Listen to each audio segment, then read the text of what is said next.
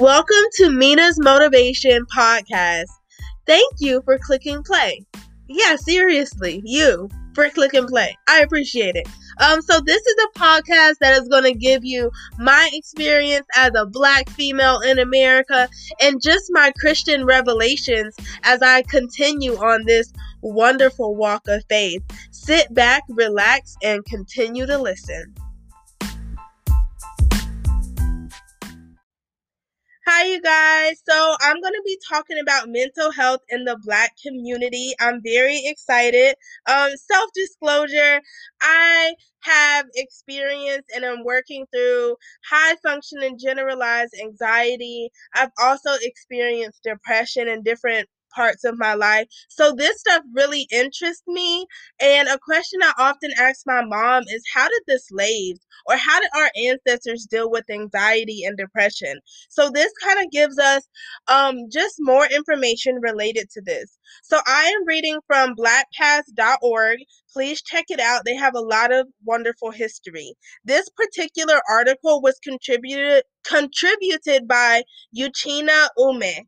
Um, the title of it is Mental Illness in Black Community 1700s to 2019, a short history. All right. So, first we have this image. So, imagine a face that is looking to the left and it's just an outline of this face.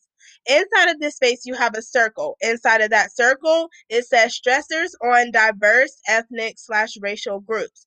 Outside of that circle, that basically um, connects together to create that circle, is racism, discrimination, violence, and poverty. These are mental health disparity factors, all right? Here is a quote Members of ethnic and racial minority groups in the U.S. face a, a social and economic environment of inequality that includes greater exposure to racism, discrimination, violence, and poverty, all of which take a toll on mental health. So let's get started on this article. Now, during this article, I'm I will be giving my two cents because I like to just respond to articles and just grapple with them, right? In the article below, Dr. Uchenna Umeh, a former San Antonio, Texas physician, briefly describes how mental health among African Americans was viewed and treated by the American medical community from the antebellum period until today. In the process, she describes how those attitudes have impacted Black views of mental health into the contemporary era. So, this sense of mental health is sometimes taboo in Black communities. All right, and the article is going to start now. In the article below, Dr. Uchenna Umeh, a former San Antonio, Texas physician, briefly describes how mental health among African Americans was viewed and treated by the American medical community from the antebellum period until today. In this in the process, she describes how those attitudes have impacted black views of mental health in the contemporary era. In 1848, John Galt, a physician and medical director of the Eastern Lunatic Asylum in Williamsburg, Virginia, offered that blacks are immune to mental illness. Galt hypothesized that enslaved Africans could not develop mental illness because, as enslaved people, they did not own property, engage in commerce, or participate in civil affairs such as voting or holding the office.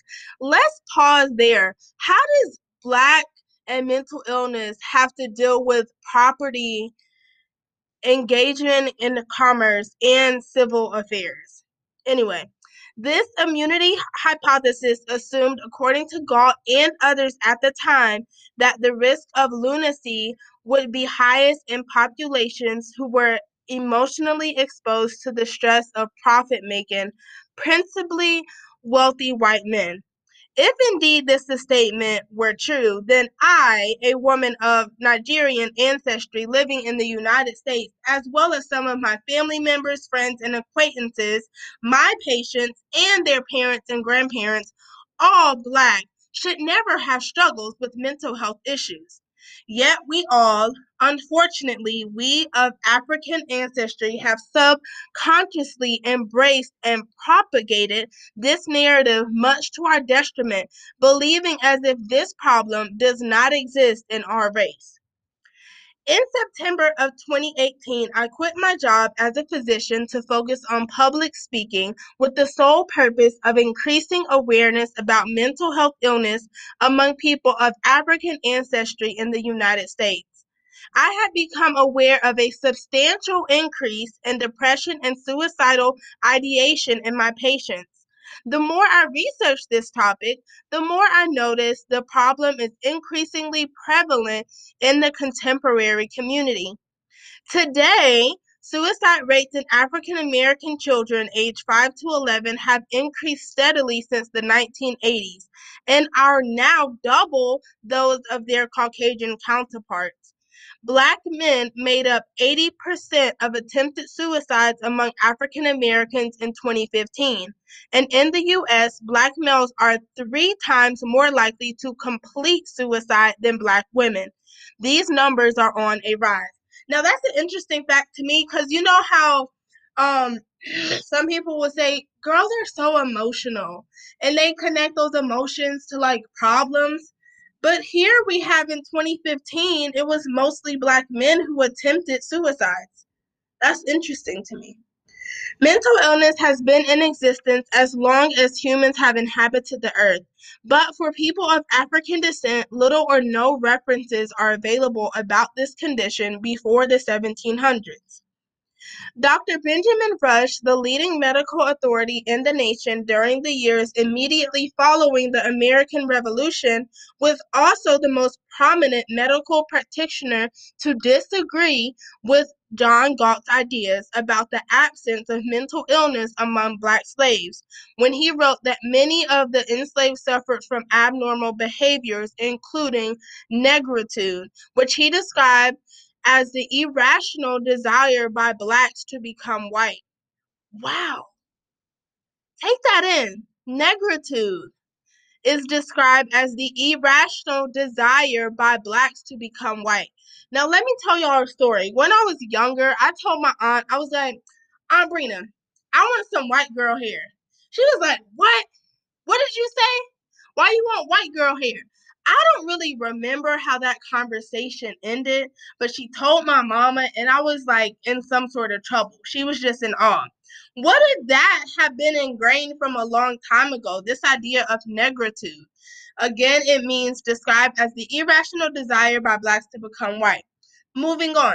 Since becoming white could only be accomplished by missing miscegenation, Rush argued against intermarriage between races to ensure that negritude would not spread beyond the black population. While there was no indication that he ever treated anyone for this disease, he noted in one of his writings that the Africans became become insane soon after they enter upon the toils of perpetual slavery in the West Indies. Other antebellum medical researchers promoted conditions such as drapetomania, a disease that caused enslaved blacks to flee their plantations, or diathesia Ethiopia, a disease that purportedly, these are big words, but I'm trying y'all, caused a state of dullness and lethargy, which would now be considered depression. So when a person is enslaved, if they thought that they really wanted to flee, they had a condition. What? Anyway, modern historians of slavery have described both conditions as understandable responses to enslavement. But white medical practitioners at the time assumed they were manifestations of mental illness. So now you're mentally ill because you don't want to no longer be enslaved? Like, what? Anyway, Dr. Samuel Cartwright, a pro slavery physician who worked with enslaved people in Louisiana, argued that severe whipping was, was the typically the best treatment for both conditions. Cartwright and others often reported that drapetomania and dysaesthesia. Hold up. Dysaesthesia, Ethiopia were often accompanied by skin lesions, which historians now argue were most likely from scars from the whippings. In other words, these physicians failed to recognize the connection between the emotional states of the slave of the enslaved and the treatment they recommended for their condition. So you mean to tell me people who would leave and people who continue to try to leave or experience depression at that time who were slaves, they would get beaten as a form of treatment for that mental state. Let's keep going. Most pre Civil War mental health facilities in the South usually barred the enslaved for treatment. Apparently, mental health experts believe that housing blacks and whites in the same facilities would detrimentally affect the healing of the whites. Housing conditions in the Southern asylums for the few that accepted the enslaved were bad enough for white patients, but the black patients were often housed outdoors near these institutions or in local jails. There were accounts of some child slaves being cared for in the yards of the asylums. Most of these facilities were run without government funding or oversight, and inmates, as the children were called, were regularly misdiagnosed and wrongly accused of crimes, extending their stay in these institutions and exposing them to additional mistreatment by authorities. Now, this makes me think of kids in our education system. Misdiagnosed, called a lot of black boys ADHD, wrongly accused of crimes, wrongly accused of crimes committed against teachers, even though given their level of development is probably consistent with their level of development. Let's continue. Many of these children were subjected to hard manual labor on farms owned by or near these institutions, foreshadowing the notorious convict leasing system that sprang up across the Reconstruction era South. Often the labor of these children was praised by asylum authorities, further raising questions about the correctness of their diagnosis of mental illness. Here, we catch a glimpse of possible origin of contemporary Black distrust of the healthcare system. In essence, if these slaves were truly, quote unquote, out of their senses, how were they able to carry out sustained hard labor that required special skills, while white patients were often, quote unquote, too feeble minded to work. Let that sit. If these slaves were truly out of their senses, how were they able to carry out sustained hard labor that required special skills, while white patients were often too feeble minded to work. Now, mind you, it's black and white people that are patients in these asylums or in these mental institutions. But often we don't see white people out here doing sustained hard labor. Moving on. The Civil War nearly freed 4 million enslaved people across the South. It did not, however, lead to more enlightened attitudes about the treatment of African Americans with mental illness. In 1895, Dr. T.O. Powell, the superintendent of the Georgia Lunatic Asylum, observed an alarming increase in sanity and consumption, tuberculosis among blacks in his state, which he attributed to three decades of freedom. Powell argued that when the former slaves got their freedom, it caused them to have little or no control over their appetites and passions, and thus led to excesses and vices, which in turn generated a rise in insanity. Like experts before him, medical experts before him, Powell did not factor in socioeconomic conditions, including poverty, racial discrimination, and the ever looming specter of violence. Lynchings reached a high point in the 1890 to 1920 period, as playing any role in the mental state of these freed people. At the beginning of the 20th century, African Americans who were said to have mental deficiencies faced a new, more dangerous threat to their well being the eugenics movement. Starting in Great Britain, the movement quickly spread to the United States by the 1920s. Now, my great grandfather was born in the 1920s. He died a few years back, and so I mean, this is still like here, right? Eugenics was based on two parallel principles the encouragement of births among people who were considered good genetic stock and the sterilization of people deemed unfit for reproduction, including individuals with mental illness, those who were poor, and those accused of sexual promiscuity and sexual criminality. Now, if we think of just the image of black people the image of black people during that time were poor. Some of them were misdiagnosed as having mental illnesses. Some of them may have seemed like they were sexually promiscuous and may have fallen into sexual criminality. So in this moment it sounds like racism right? The good stock can keep having babies but sterilize the people who aren't good Oh, look, look what it says next. Sterilization in the US quickly focused on African Americans. In California alone in the 1930s, that means my grandpa would have been 10 years old. African Americans who comprised 1% of the population made up 4% of the victims of legal ster- sterilization. That doesn't even make sense. 1% of the population, but they made up 4% of the victims of legal sterilization. Eventually, 18 states passed laws allowing for the widespread sterilization of the institutionalized, including many who were Black, misdiagnosed, and falsely accused of crimes.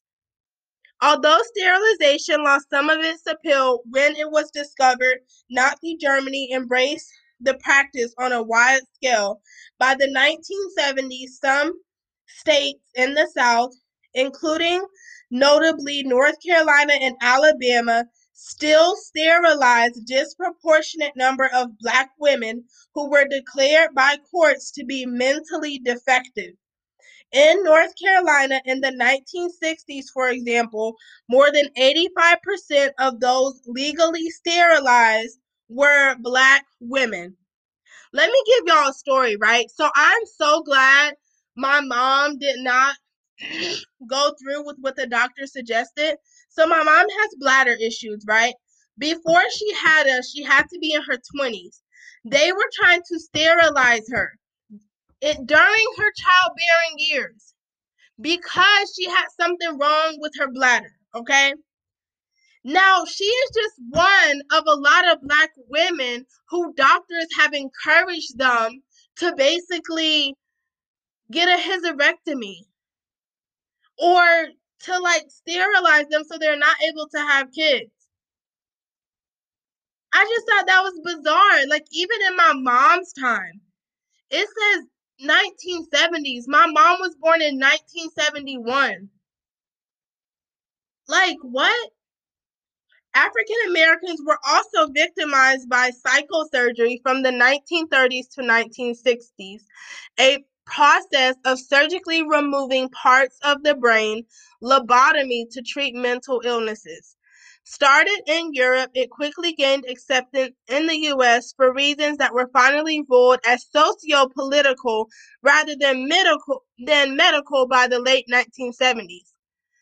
Psychosurgery was promoted as treatment for brain dysfunction, a diagnosis claimed to have widespread to urban violence and inner city uprisings.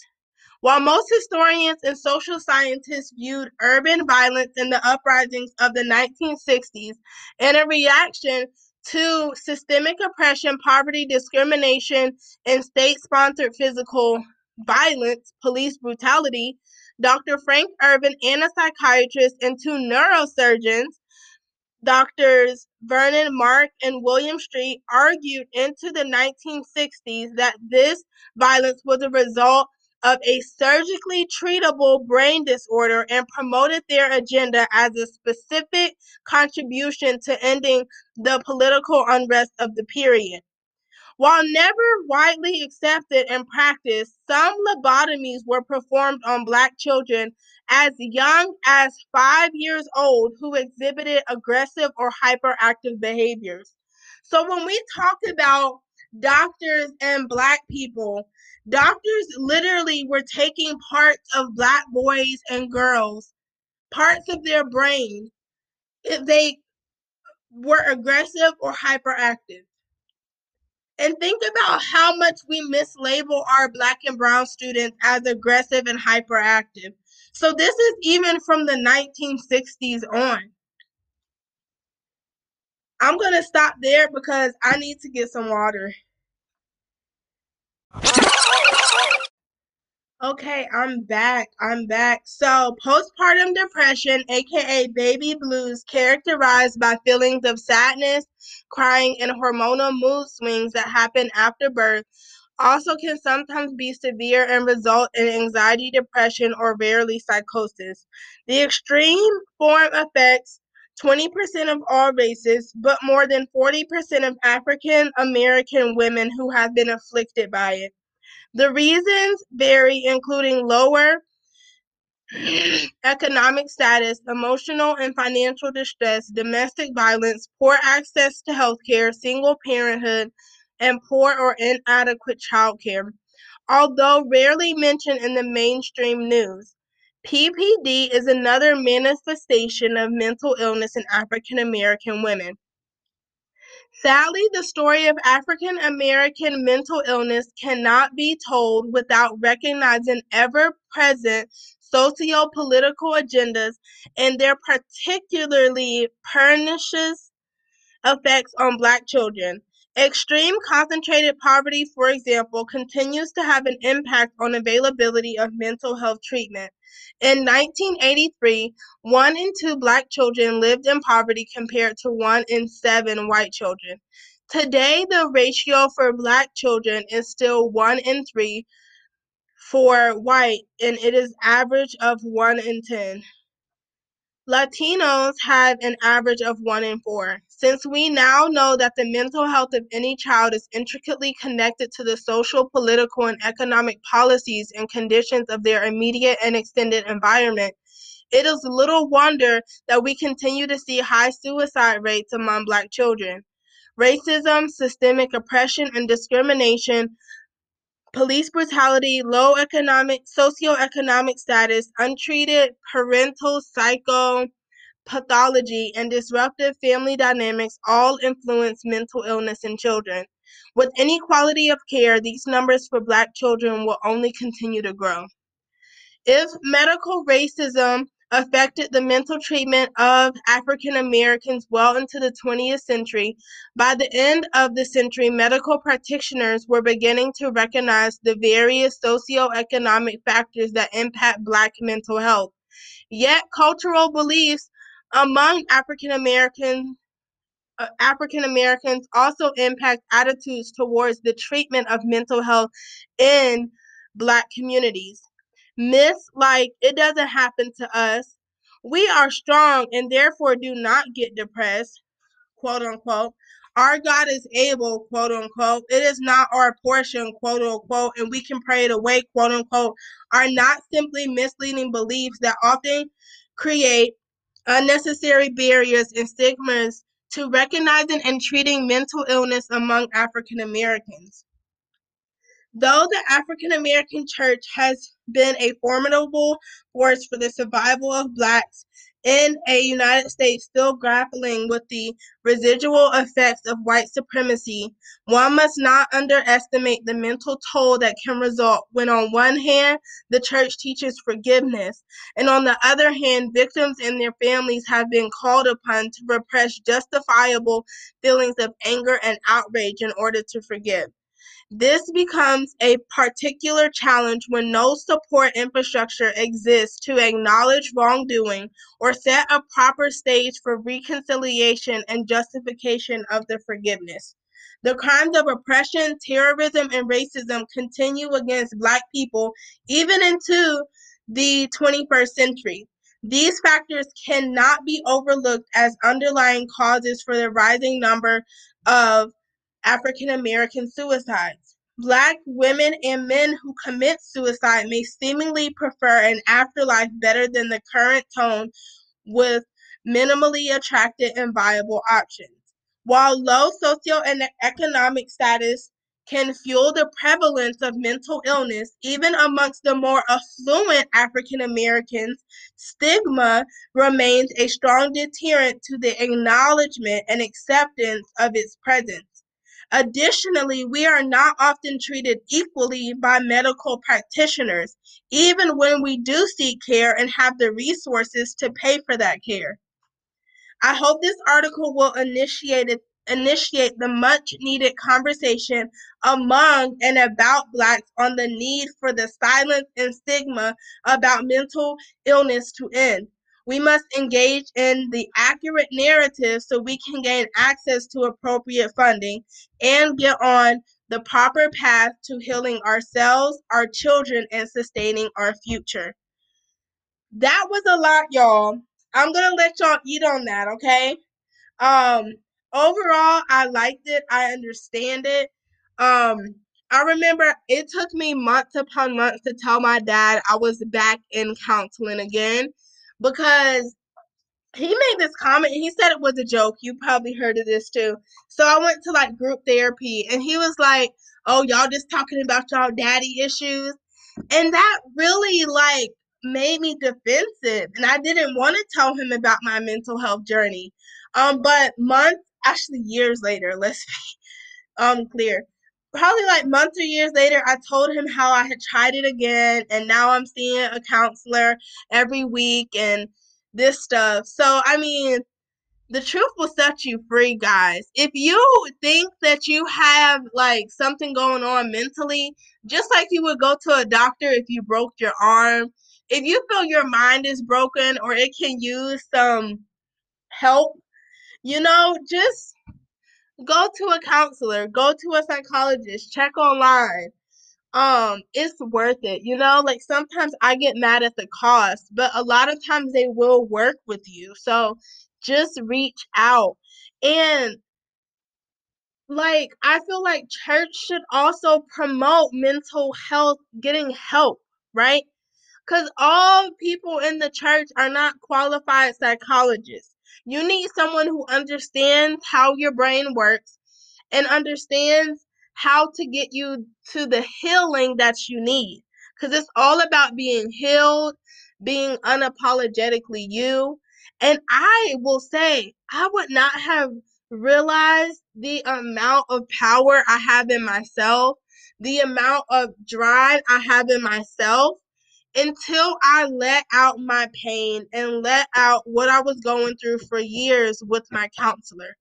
So I encourage people in the Black community to find you a counselor and try it out. If you want a Black counselor, we got some Black counselors. If you want a Black male counselor, we got those too. Like it's everywhere. I'm not a counselor, but I am definitely for mental health. Okay. Um, talk to y'all later. Bye.